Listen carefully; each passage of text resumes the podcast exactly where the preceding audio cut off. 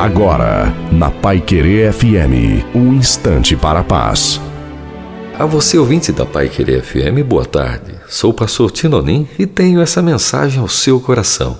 Aqui no livro bíblico de Filipenses, capítulo 4, verso 19, temos as seguintes palavras: O meu Deus, segundo a sua riqueza em glória, há de suprir em Cristo Jesus cada uma de nossas necessidades Nessas palavras está o resumo de riqueza e suprimento provenientes de um Pai que sabe muito bem das nossas necessidades. É certo que Deus não atende caprichos e sim necessidades. A Bíblia é um livro de promessas e com obediência aprendemos a cada dia que a grande riqueza de um homem está em aprender a viver contente com o que se tem. A riqueza de Deus leva a pessoa a entender nessa terra que mais do que sucesso, o que vale mesmo é a felicidade. Que Deus nos ajude, de modo que saibamos cada dia mais praticar a gratidão pelo suprimento divino que nos é dado nos mínimos detalhes.